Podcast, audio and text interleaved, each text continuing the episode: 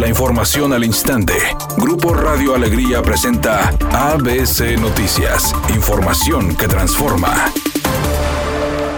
Después de reunirse este día con alcaldes del área metropolitana, el gobernador electo de Nuevo León, Samuel García, señaló que busca los mejores perfiles para las distintas secretarías, descartando además dar continuidad a Manuel de la O como secretario de Salud en el Estado. Más allá de que si tengo no definido, yo entro el 4 de octubre, sigo diariamente revisando el organigrama, quiero invitar a los mejores y las mejores porque ahora por reforma constitucional tiene que haber en todos los entes colegiados paridad. Por lo pronto, no, y lo que sí les puedo decir es que vamos a poner a los mejores en esas áreas porque Nuevo León requiere el mejor talento tomando las mejores decisiones. A partir de este día y hasta el próximo sábado, los adultos de 30 a 39 años en Monterrey acuden a vacunarse en los módulos ubicados en la Macroplaza, Facultad de Medicina y en Sintermex. Y la vacuna que se está aplicando es AstraZeneca, biológico del que se requiere una segunda dosis, según informaron las autoridades. Indicaron que durante esta jornada también se aplica la primera dosis a rezagados de 40 a 49 años y 50 a 59 de Monterrey, aclarando que aquellas personas en rezago de vacuna de Sinovac en esta ciudad próximamente se anunciarán las sedes para su aplicación, por lo que no es necesario acudir durante estos días.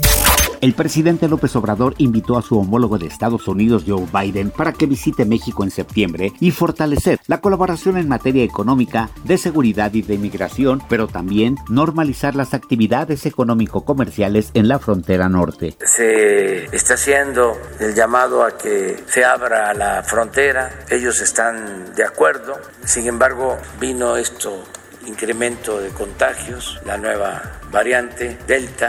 El cantante Jorge D'Alessio, integrante del grupo Matute, utilizó sus redes sociales para denunciar el robo de su camioneta. Pero no solo a él se la robaron, sino también a su compañero Irving Regalado. A los dos los dejaron a pie, siendo que aún no era tan tarde. Recién se había metido el sol y empezaba la noche. Tarde tranquila para los automovilistas que circulan por las principales calles y avenidas del área metropolitana. Sin embargo, existen algunos puntos con complicaciones viales. Uno de ellos se presenta en la avenida Miguel Alemán en el municipio de Guadalupe, donde personal del municipio se encuentra realizando trabajos de limpieza en el carril de alta velocidad. Tenga mucha precaución. De igual forma, un choque se presenta a esta hora de la tarde en la avenida Pino Suárez en su cruce con la calle Juan Ignacio Ramón. Recuerde siempre utilizar el cinturón de seguridad y respetar los señalamientos viales. Es un día con cielo parcialmente nublado. Se espera una temperatura máxima de 36 grados, una mínima de 30. Para mañana jueves se pronostica un día con escasa nubosidad. Una temperatura máxima de 34 grados, una mínima de 22. La temperatura actual en el centro de Monterrey, 30 grados.